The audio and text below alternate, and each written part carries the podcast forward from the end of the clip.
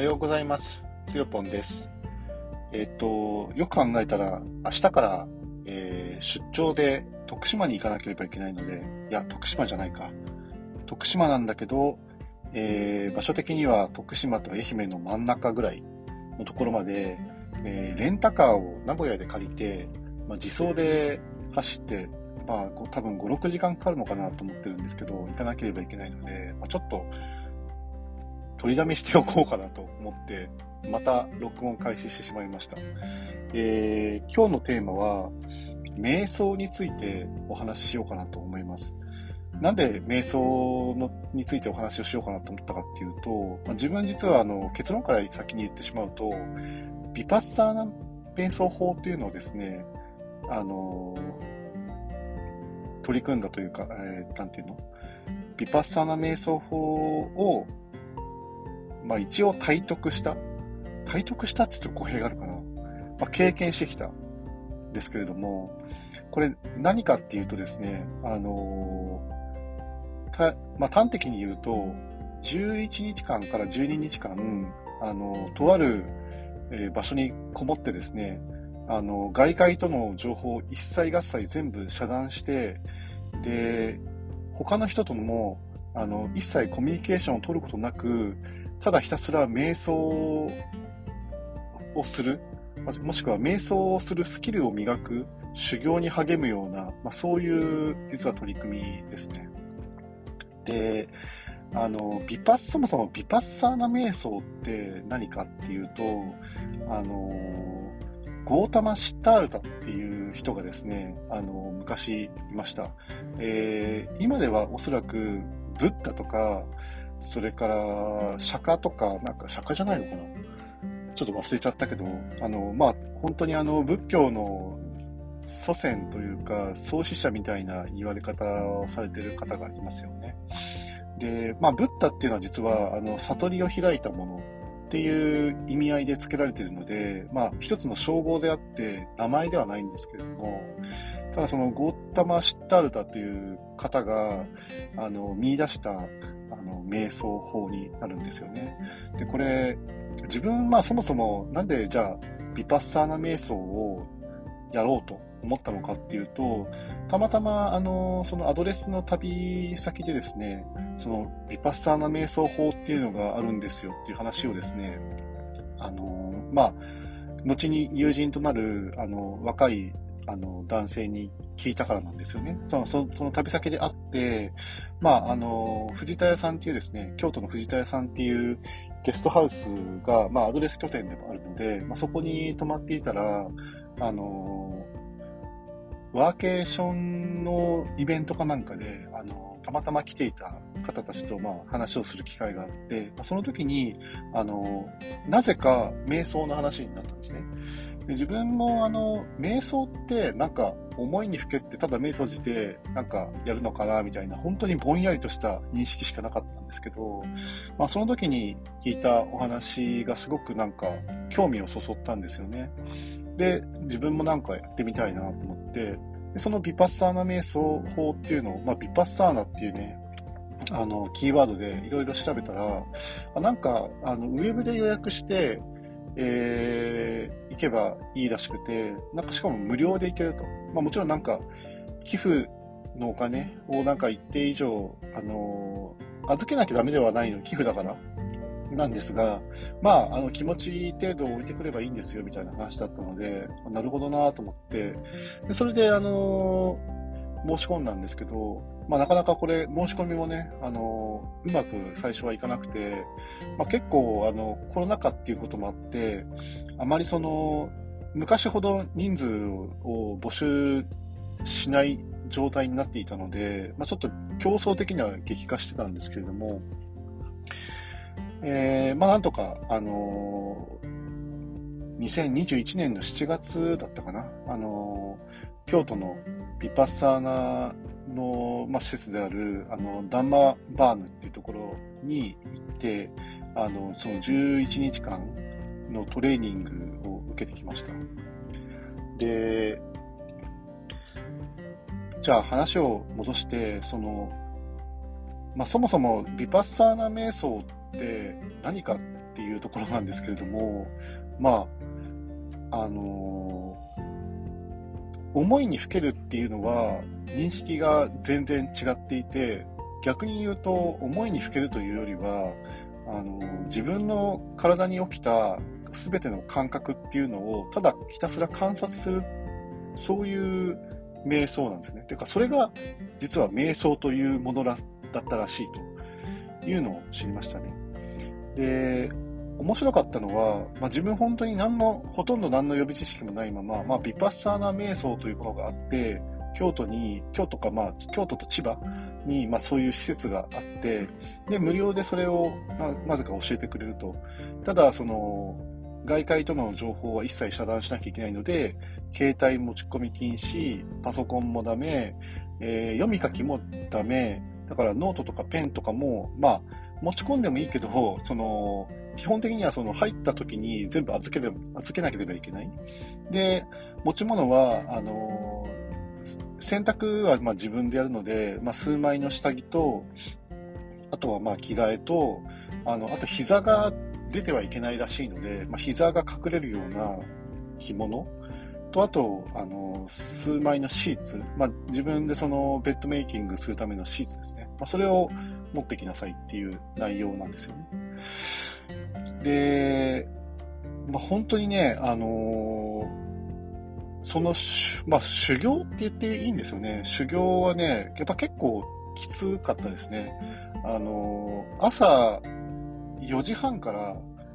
まずその修行が始まりますね。朝、確かね、ちょっともう記憶がだいぶ曖昧なんですけれども、あの、朝4時半から1時間半ぐらい瞑想をやって、7時ぐらいに一旦朝ごはんいただけます。朝ごはんもあの基本的に無料で、まあ、自分であの食器類を持参して、まあ、その中に、あのご飯とかをよそって食べるんですけれども、まあ、それも、まあ、いわゆる精進料理みたいなやつで、あのー、まあ、戒律があって、あのー、生き物をね、殺さないっていう戒律があるので、あのー、なんか、えー、要は、魚とか肉とかはないんですよね。まあ、ご飯とその、根野菜とか、いろんな、まあ、葉野菜とか、まあ、そういったものを、まあ、上手に組み合わせたような料理を食べて、で、また、8時ぐらいから、えー、11時ぐらいまでだったかな、瞑想をして、で、ちょっと休んでお昼になって、で、お昼食べたらまた2時くらいから瞑想が始まって、4時か5時くらいで一旦解放されて、で、また6時ぐらいなんですけど、今度は、あの、夕飯っていうのは基本的にはなくて、あの、まあ、バナナとか、なんか、リンゴとかみたいな果物と、あと、お茶だけを飲むことが許されるみたいなね。まあ、コーヒーも実は飲んでよかったんですけど、粉末コーヒーですね。で、また、あの、今度夜7時ぐらいだったかな、から、あの、今度講話っていうのがあるんですよね。あの、ビパッサーナ瞑想の、あの、指導者の方がいらっしゃるんですけど、まあ、その方はもう亡くなられたっぽかったんですけど、あの、録音テープというか、まあ、録音データをずっとこう、11日間聞き続けるような形ですよね。またその話の内容はね、結構面白かったんですけど、それを聞いて、あ、瞑想ってどうやってやるのかっていうのをですね、まあ、深く知ると。で、また、あのその後に、えー、講話を聞いた後に少し瞑想してたかな。で、夜9時くらいにね、やっと解放されて、まあ、その後は、まあ別に好きにしてていいんですけど、まあ10時ぐらいにはもう寝るって感じだね。朝4時起きなきゃいけないんで。うん、なんかそれをですね、ひたすら、えー、10日間ぐらいやるんですよね。で、とにかく、あの、会話もダメだし、まあ、声をだから発するのも、本当にあの、生活で困った時だけ、その、その施設に、あの、住み込みで働いてるケアマネージャーみたいな方にですね、することはまできるっちゃできるんですけど、まあ、それ以外はとにかく、あの、コミュニケーション一切取ってはいけないので、まあ、それがですね、最初、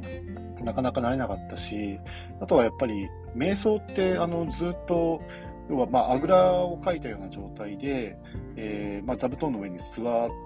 ひたすら1時間とか1時間半とかやるので、足がやっぱりね、あぐらかいてても痺れてきてしまうんですよね。で、一番その印象的だったのが、あの決意を持って微動だにしてはいけない日っていうのが何日間か設定されていて、とにかく足が痛かろうが何しようが動かしてはいけないっていうタイミングがね、訪れるんですよ。で、それがとにかくすごいきつくて、あの、11日間目にやっと、あの、他者との会話を解放される日が来るんですけど、その時にあの、先輩の、あの、方々、修行の先輩の方々に、あの、逃げ出すんじゃないか、帰るんじゃないかと思ってましたって 言われたことがあって、まあ、それぐらい、あの、最初の頃って自分、なんか、あの、そういう、まあ、皆さん、目をつぶってね、瞑想されてるから、見てるわけじゃないと思うんですけど、まあ、雰囲気で音とか、あの、なんかこの人動いてるな、みたいな 察知されてたみたいですね。まあでも、なんとか自分は逃げ出さずにですね、あの、とうとう12日目なのかな、11日ちょっとわかんないんですけど、あの、無事に、あの、終えてね、で、あの、お金もね、あの、まあ多分1日2000円ぐらいかなっていう感情で2万円ぐらい寄付して、帰ってきたんですけど、で、最後に面白い体験というかしたのが、まあ途中実はあの、まあ京都からまあ出てきてですね、あるまあサービスエアに寄ったんですけれども、まあそこで一気にこういろんな情報がブワーってやってきて、いろんなその広告とか、まあ人とかですね、話し声とか、一気にそういうその情報が、あの、流れ込んでるのに、こその心臓がね、ドクドクいってるのがね、聞こえてくるっていう形でね、とっても、あの、それはそれでね、割とね、初の体験というか、日常に溢れてるものがこんなに怖いって思わなかったみたいなね、まあそういう面白い体験もしましたね。まあ、あの、そそのまま修行を続けられる人っていうのは、あの、お肉も食べない、魚食べないっていう生活をやってるんでしょうけど、自分はまあ、それ、すぐにま耐えれなくなって、あの、あっという間にあの、肉も魚も卵もまあ普通に食べるようになりましたね。で、その時思ったのが、あの、その料理そのまま続けてると、なんか体調が一気にね、悪くなっちゃうんですよね。例えば腰が痛くなったりとか、なんか筋力がね、まあなんかなくなるっていうかね、タンパク質がなんかうまく取れないせいなのかな？ちょっとそこはよくわかんないんですけど、なんか、あ、これはあんまり、そこは、まあ、良くないんだろうな、みたいな感じで、まあ今はできるだけその、できるところはね、戒律をなんとなく守ってるような、守ってないようなね、まあ結局それは守ってないだろうって言われちゃうかもしれませんが、まあそんな形で、あの、ガッサーナ瞑想ね、まあ今でももちろん、あの、実は、まあ、あの、朝とか晩とか、まあなんか、あの、ちょっと時間が空いたなって時だけ、少しまあ瞑想をすることにしていますね。うん。で、まあ、興味がある方がいたら、まあ、普通に連絡してくれればですね、あの、自分でも一応その、伝えていい瞑想法っていうのがあって、まあ、それは子供でもできるね、瞑想法のやつで、で、あの、公開されてる録音データをですね、流しながら一緒に、あの、ただ座るだけのやつがあるので、まあ、それに興味があったらね、まあ、あの、連絡してもらえれば、あの、一緒に、まあ、ズームとかで使ってやってもいいかなとは思うんですけど、でも本格的に自分が受けた、あの、ヴィパッサナー瞑想っていうのは、これはあの、指導者しか、指導者もしくは、その、